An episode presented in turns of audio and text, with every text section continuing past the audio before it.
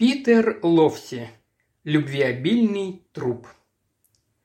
Я проработал в уголовке уже шесть месяцев, когда случилось это дело о любвеобильном трупе. Какой шанс для молодого констебля-детектива? Невозможные улики для почти совершенного убийства. Вы, вероятно, слышали историю с Шерлоком Холмсом о собаке, которая ночью почему-то не лаяла. Ну, а у нас был труп, который утром занимался любовью, а я в этом деле был суперсыщиком. У меня нет рядышком доктора Уатсона, чтобы он рассказал все это за меня, поэтому уж простите, но буду сам дудеть в собственную дуду. Это началось со звонка по номеру 999, переключенного на полицейский участок Солсбери в один из понедельников в 9.25 утра. Я был в офисе, не давая себе заснуть с помощью большой чашки кофе эспрессо. Мой босс, бездельник и одновременно детектив-инспектор по имени Джонни Хоган, никогда не появлялся раньше десяти, поэтому меры пришлось принимать мне. Оказалось, что в деревенском почтовом отделении в местечке под названием Вайф Лейнс, расположенном недалеко от города, произошел инцидент. Звонок заведующий был записан на пленку и представлял собой своего рода классику жанра. «Здравствуйте, это мисс Маршалл, заведующая почтой Five Lanes. Не могли бы вы кого-нибудь прислать сюда?» «В чем срочность, мисс Маршалл?» «Ну, у меня тут джентльмен с оружием. Он попросил, чтобы я отдала ему все деньги, но я отказалась. Мне не нравится поведение подобного рода». «Он сейчас с вами?» «Да». «Угрожает вам оружием?» «В эту минуту?»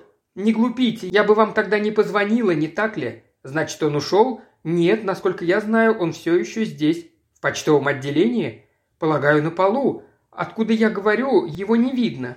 Вы ранены, мисс Маршалл? Нет, я в полном порядке, но вы должны вызвать машину скорой помощи для него.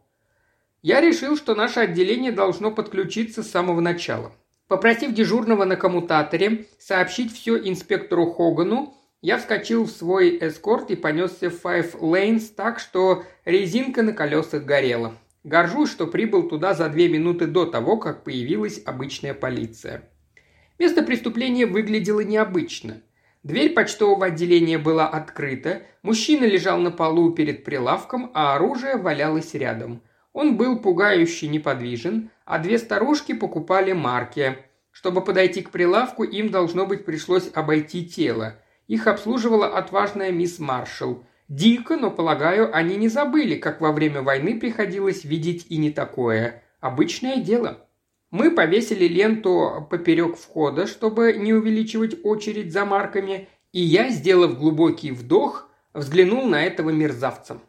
На нем была маска, но не такая, как у героев Дикого Запада, а пластмассовая маска с лицом президента Никсона. Я отвел ее от физиономии парня, но не очень-то стремился заглянуть под нее – не выношу вида трупов. Я попытался нащупать пульс. Ничего. Вскоре прибыл мой босс Джонни Хоган и принял командование на себя. Он считался восходящей звездой уголовки в Солсбери. Инспектор в 31 год и один из тех, кто знает короткий путь наверх, всего лишь на два года старше меня. «Скорую ты вызвал?» «Я только что пришел, шеф». «Парень, очевидно, мертв. Тогда какого черта делает снаружи скорая?» «Я вызвала ее», – сказала заведующая. Инспектор Хоган позвонил и вызвал фургон и патологоанатома. Тем временем мы получили от мисс Маршалл полную версию ограбления. В то время здесь никого не было. Мужчина вошел, и на лице у него была какая-то маска, поэтому выглядел он подозрительно. «Никсон!» «Прошу прощения?» «Никсон, бывший президент Америки». «Нет, по речи он не был похож на американца, кто бы он ни был, мы в Five Lanes не носим масок, поэтому мне он показался подозрительным. Он показал оружие и сказал «Это оружие». Я сказала «Вижу». А он сказал «Тогда давай деньги». Что вы ответили? Я сказала, чтобы он не смешил народ, на что он ответил «Эй, послушай, я снесу твою чертову башку». Он так и сказал «Чертову». Хоть я и не замужем, но смягчать выражение не в моих правилах. Если бы он сказал что-нибудь покрепче, я бы вам повторила». «Так, а что вы на это ответили?» Я сказала, «Давайте, жмите на спусковой крючок. Если так сделаете, денег не получите. Я все заперла. И даже не пытайтесь разбить стекло». Он сказал, «Леди, вы за кого себя принимаете? Это не ваши деньги». Я ответила, «Но и не ваши, и не будут вашими». На что он ответил, «Господи Иисусе, неужели вы действительно такая дура? Это же ограбление!» Что произошло потом? Я заставила его поверить, что нажала кнопку вызова, и полиция уже в пути. Он сказал «чертова кукла». Затем немного отошел от прилавка, и я на мгновение подумала, что он собирается бросить все и уйти, но он сказал «Я не уйду, я не из тех, кто сдается». «Точно так же, как Никсон», – заметил я. Мой босс буквально просверлил меня взглядом. Мисс Маршалл продолжала. Он вновь двинулся вперед, и я подумала, уж не пьян ли он, потому что он схватился за стеклянную перегородку перед прилавком, как будто для поддержки. Затем опустил оружие и сказал «О, дерьмо!». Она бросила на Джонни Хогана взгляд, который ясно выражал, что по этому поводу думает незамужняя леди. «Вы не трогали его?» «Что вы предполагаете? Что я на него напала? Я была заперта здесь, за прилавком». И в помещении больше никого не было? Никого, кроме него и меня. К моему изумлению он немного пошатался и начал оседать, как будто колени подогнулись. Это напоминало плавное движение лифта, и он исчез из поля зрения. Последнее, что я видела, была рука, прижатая к стеклу. Я думаю, там есть отпечатки пальцев, если посмотрите. А затем? Я посмотрела на часы. Было 20 минут десятого. Сидя на своем табурете здесь, я видела все то же, что вижу обычно. Объявление о приеме посылок и таблицу почтовых сборов. А мужчина исчез из вида. Сказать по правде, я наполовину поверила, что мне все это привиделось. Знаете, когда работаешь в почтовом отделении, постоянно боишься нападения вооруженного грабителя. Мне так хотелось отпереть дверь и взглянуть. Но что, если он притворяется Поэтому я осталась здесь и позвонила 999. Правильно сделали. Прибыл местный патологоанатом, доктор Легет, но только со стетоскопом он возился недолго. «Вызвать скорую было слишком оптимистично», – сказал он нам. «Это не я», – сказал Джонни Хоган. «Я знал, что он дал дуба, как только его увидел». «Ну, по виду ты ничего не определишь». Я сказал, «Я проверил пульс». «Ну, тогда у нас консенсус сказал патологоанатом с легким сарказмом. «Это мертвец». «Но от чего?» – спросил Джонни Хоган. Ответ доктора Легета был краток. «Инспектор, я патолог, а не экстрасенс». «Сердце? Вы меня не расслышали? Он не молод. Значит, вы его знаете?» «Да не в жизнь.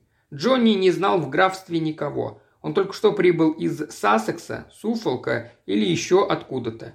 Он повернулся ко мне. Я местный, но я старался не смотреть на тело. Зеленый я был, и не только в смысле неопытности.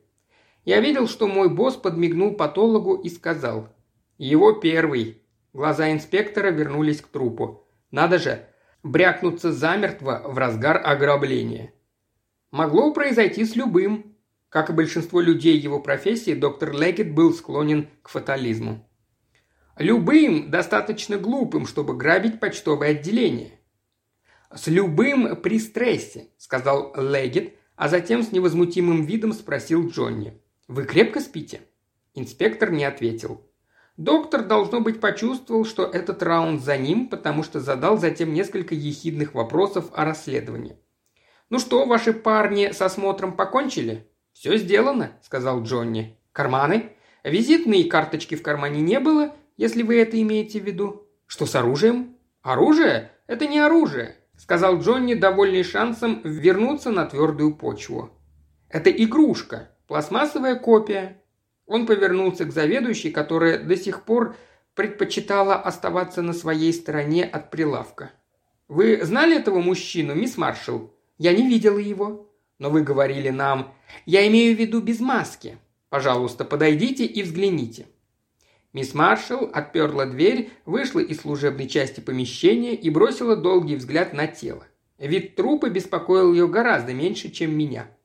Я его не знаю, и я не знала, что оружие было игрушкой.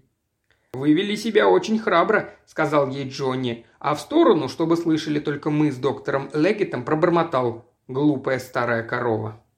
Затем более громко он сказал, что хотел бы, чтобы она проехала в отделение полиции и сделала заявление. «Как вы назвали ее?» – спросил Легет после того, как женщину проводили к патрульной машине.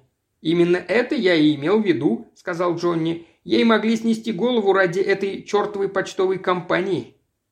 Легет бросил на Джонни взгляд, в котором абсолютно не было восхищения. «Что тогда станет с добрыми гражданами? Некоторые из нас, копов, просто рождаются циниками. Вы понятия не имеете, сколько сил требуется женщине, чтобы противостоять бандиту. А вы? рискнул спросить Джонни. Между прочим, да. Моей сестре пришлось встретиться с одним таким. И от ваших людей она услышала не слишком много благодарности. Вы не представляете, как часто мисс Маршалл будет просыпаться с криком, видя во сне то, что произошло этим утром. «Да ладно, доктор», — сказал Джонни. «Я же сказал, что она держалась храбро». Патолог не стал развивать тему. «Если не возражаете, я хотел бы увести тело в морг». «Да, и мы должны найти кого-нибудь из его родных», — сказал Джонни. Когда он сказал «мы», то имел в виду меня. Он уже решил, что в этом деле для него не было ничего интересного. Я могу бояться трупов, но я бесстрашен при живых, особенно блондинок. На следующий день после ограбления я приехал в квартиру в Солсбери, в дом, где проживал один из недавно освобожденных из заключения. Джек Сомс отбыл 4 года в Портленде за вооруженное ограбление строительного общества. Прежде всего следовало проверить своих подопечных. Куколка в дверях сказала, что его нет дома. Есть идеи, где он может быть? Не могу сказать. Когда видели его в последний раз? Вчера утром. А в чем дело? Без бюстгальтера с колышущимися формами под тонкой футболкой она выглядела слишком аппетитной, чтобы жить с грабителем средних лет. Но я держал свои выводы при себе. «Вы действительно его близкий друг, мисс?» Она издала небольшое восклицание, выражающее нетерпение. «А как вы думаете? Ваше имя? Зара? И вы провели прошлую ночь в одиночестве, Зара? Это мое дело. Джека тут не было?» Она кивнула. Когда вчера утром он уходил, сказал, куда идет? Я его игрушка, а не мамка. Я улыбнулся. Но он мог все же относиться к вам как к человеку. «С Джеком все в порядке», — сказала Зара. «У меня к нему никаких претензий». «Да, ты не из приверет», — думал я, «если спишь с бывшим заключенным». Зара встревожилась. «С ним что-нибудь случилось?» «Он взял с собой оружие?» «Что?» Не строй из себя невинность, дорогуша. Мы оба знаем, кто он и что он. Он был вооружен, когда уходил отсюда. Конечно, нет. После освобождения он завязал. Пришло время вернуться к реальности. Вчера был вооруженный налет на почтовое отделение, и погиб человек. Начальник почтового отделения? Нет, грабитель. Возможно, что это был именно Джек Сомс. Мы проверяем всех, кого знаем. О боже! Вы можете поехать со мной в больницу и сказать нам, он это или нет?» Зара посмотрела, зажмурилась и снова посмотрела. Я наблюдал за ней. На нее смотреть было приятнее, чем на труп. «Это он, бедный ягненок!» «Джек Сомс? Вы уверены?» «Абсолютно». Я кивнул санитару в морге, который вновь закрыл мертвое лицо.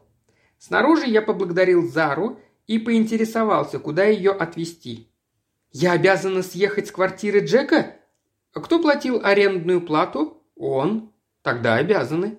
Я могу поехать к маме. От чего он умер? Мы узнаем это днем после вскрытия. В постигшем ее горе она стала немного сентиментальной. Я обычно звала его Джеком-грабителем, как...» Ее голос затих. Я кивнул. «Таким образом, вы знали, что он сидел?» Это только из-за этой напыщенной суки, на которой он женился. Зара сжала губы до размеров вишневой косточки. Фелисити. Она утверждала, что не знала, что вышла замуж за налетчика на банке. Откуда же, по ее мнению, капали денежки? Она должна была обеспечить ему алиби, но подставила его. Из-за нее он отмотал четыре года. А когда вышел, встретил вас? Не слишком-то ему повезло. Я так не сказал бы, Попытался я ее утешить. Это не ваша вина, что он вновь вернулся к преступлениям. Она не ответила, поэтому я решил закрыть эту тему. Затем вдруг спросила. Зачем ему понадобилась эта ничтожная почта? Я пожал плечами. Где вы говорили это случилось? Five Lanes. Никогда не слышала про такое место. Он сказал мне, что пойдет на биржу труда.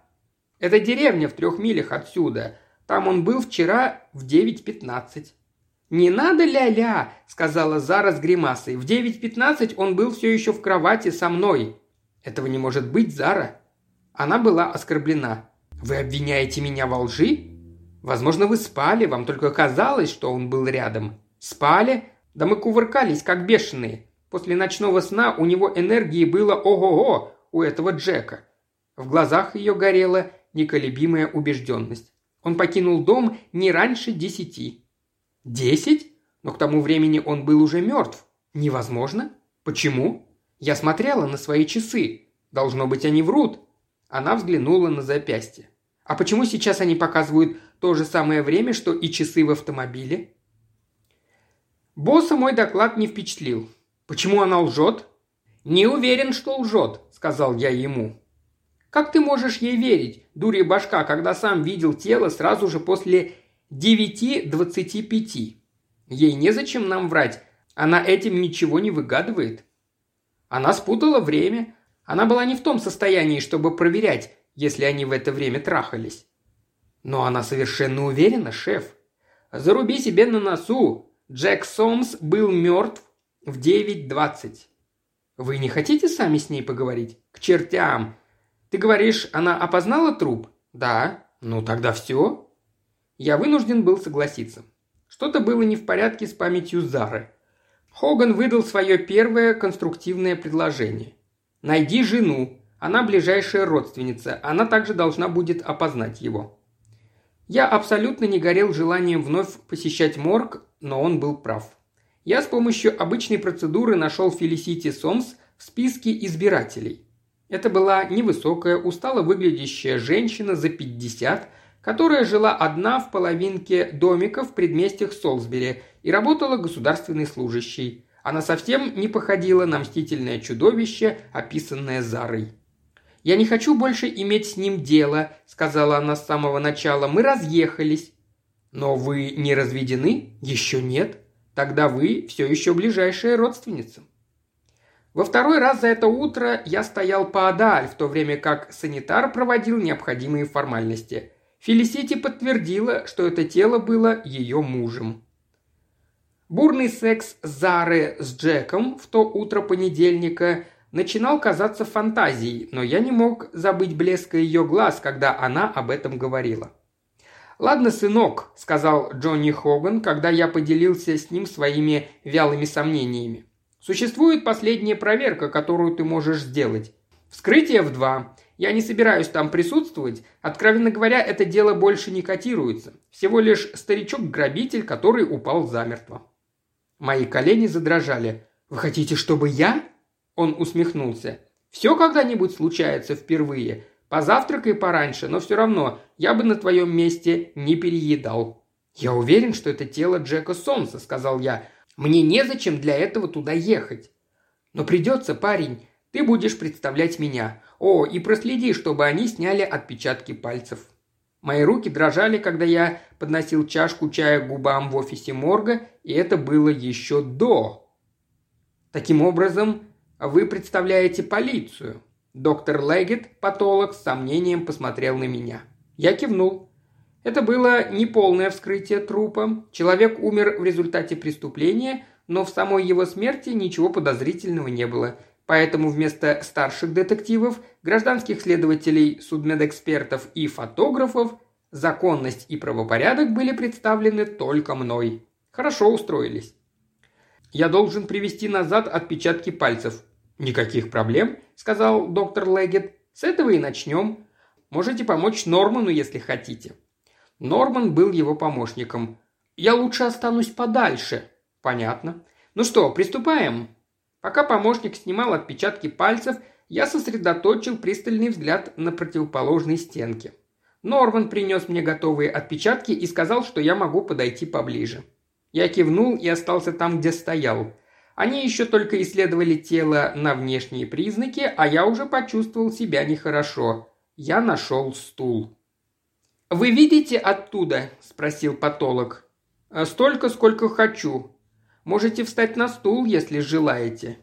«Корона тромбоз», – сказал доктор Легет, снимая, наконец, резиновые перчатки. «То есть естественные причины?» Патолог улыбнулся этой фразе. Любой тип средних лет, который совершает налет на почтовые отделения, должен быть готов к фатальному выбросу адреналина и внезапной смерти. Я бы назвал это профессиональным риском. Некоторые люди называют меня упертым, другие – упрямым. Я не возражаю. Именно эти качества нужны в полицейской работе. Я отказался подвести черту под этим делом. Все проверено, кроме заявления Зары. Отпечатки пальцев, взятые при вскрытии трупа, соответствовали отпечаткам, которые у нас имелись из дела Сомса в Национальной службе идентификации. Его фотография точно соответствовала человеку, которого опознала жена и подруга, и которого исследовал патологоанатом. Я попытался обсудить это со своим боссом, но Джонни был неумолим. «Констебль, не валяй дурака. Сомс мертв. Ты присутствовал на вскрытии трупа. Какое еще доказательство тебе нужно?» «Если у него был близнец или двойник...» «Мы бы об этом знали. Брось, парень. Зара может быть и очаровашка, но она ненадежная свидетельница». «Знаю, это кажется невозможным. Ну так и брось это. Я вынужден был действовать без официальной поддержки. Не стану надоедать вам всеми теориями, которые я придумал и отбросил. В конце концов, все сводилось к тому, можно ли верить Заре. И после многих часов размышлений над этой проблемой я придумал способ проверить ее заявление. Она утверждала, что, выходя из дома, Сомс сказал, будто пойдет на биржу труда. Если бы у них осталась запись о его посещении, после того, как он якобы умер, то правота Зары была бы доказана.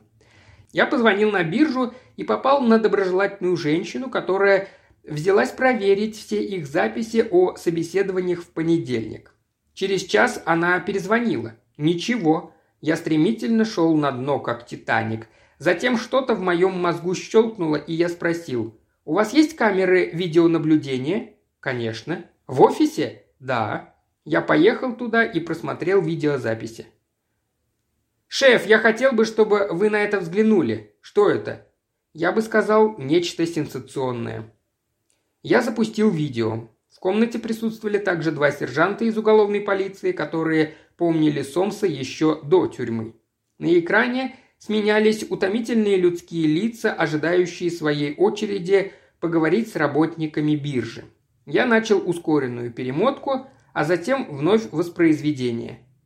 Смотрите позади сидений.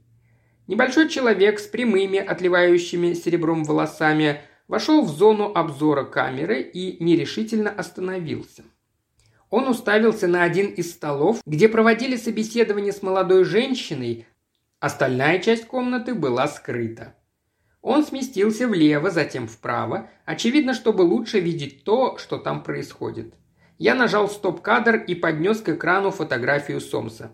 «Ну так что, парни?» «Боже мой, это может быть он!» «Без вопросов», — сказал один из сержантов. «Лицо, манера двигаться, все. А теперь посмотрите на время». Цифры в нижнем правом углу экрана показывали 10.32. «Отличная шутка», — сказал Джонни. «Как тебе это удалось?» «Я ничего не делал. Все честно. Запусти дальше». С побелевшим лицом и бормоча под нос что-то неразборчивое, мой босс продолжал пялиться на экран до тех пор, пока Сомс не повернулся и не вышел из поля зрения камеры. «Этот человек умер в 9.20. Этого не может быть!» «Но это так!» Следующие полчаса мы обсуждали дело. Джонни Хоган, отчаявшись понять невозможное, строил теорию, учитывающую ложную идентификацию – Дескать, Зара лгала, когда приехала опознать тело. Сомс вовлек ее в это, видя возможность умереть и получить новое имя, а возможно и сделать пластическую операцию, прежде чем возобновить свою преступную карьеру. А она, тупая блондинка, невольно выдала его замысел, когда я к ней приехал. Это была дурацкая теория – как Сомс смог бы убедить участвовать в обмане свою жену Фелисити, которая его посадила? И почему он был настолько глуп, чтобы позировать перед камерами на бирже труда. В любом случае, сказал шеф, когда от его теории не оставили камня на камне, мы не можем напрасно тратить на это время. Налет на почтовое отделение – это преступление, попытка ограбления. Нет никаких сомнений, что грабитель умер от коронатромбоза. Был он Джеком Сомсом или кровавым Биллом Сайксом. Дело закрыто. Для меня же оно все еще оставалось широко открытым. Пока вокруг велись споры, мой ум был занят другим вопросом. Что вообще Сомс сделал на бирже труда? Он не проходил собеседование, поэтому не получал и пособия. Когда остальные покинули комнату, я вновь просмотрел видео и сделал ошеломляющее открытие. Преступление имело место, и оно было намного серьезнее, чем неудавшийся налет. Зара не лгала мне, даже не ошиблась. Все это оказалось невозможным, потому что ни один из нас не увидел некой связи. Я выскользнул из здания. Я нашел Фелисити Сомс на ее работе – за одним из столиков офиса биржи труда. «Пришлось побегать, пока до меня дошло», – сказал я ей. «Я был здесь этим утром, чтобы просмотреть видеосистемы безопасности, но не заметил вас. Рассчитывали меня здесь найти? Честно говоря, нет. Вы сказали, что являетесь государственной служащей, но я не связал это с биржей. У вас, должно быть, был шок в миллион вольт, когда ваш муж вошел сюда в понедельник. Она вздрогнула от воспоминаний. Я была не просто испугана, я была в ужасе. Он стоял, уставившись на меня, заставляя меня просто умирать от страха. У нас это есть на ленте. Я просмотрел ее пять раз, прежде чем разглядел вас за столом. Мы все были так поражены, увидев его живым, что не смотрели ни на кого больше. Он был здесь не для собеседования, он вошел, чтобы посмотреть на меня, чтобы сообщить, что освободился? Да, я жила в страхе в течение всех этих четырех лет. Я его подставила, вы знаете, мои показания. И вы совершенно одиноки в этом мире? Да. Нет, неправда, дорогуша. У вас есть старший брат. Вы позвонили ему и обрушили на него все свои проблемы. В морге я попросил показать мне тело грабителя почтового отделения. У меня создалось впечатление, что вы уже его вполне подробно рассмотрели», – сказал доктор Легет, улыбаясь. «Привезите его, пожалуйста». Патолог вздохнул и обратился к помощнику. «Норман, достаньте номер семь, покойного мистера Сомса, ведь так?» Я тихо сказал, Джек Сомс не грабил почтовое отделение. Доктор насторожился. «Почему вы так решили?» «Но я все равно хотел бы взглянуть на его тело». Легет обменялся усталым взглядом с Норманом, и тот пошел к одному из холодильников и выдвинул ящик. Он был пуст. Легет щелкнул пальцами. «Ну, конечно, его увезли. Отсюда?»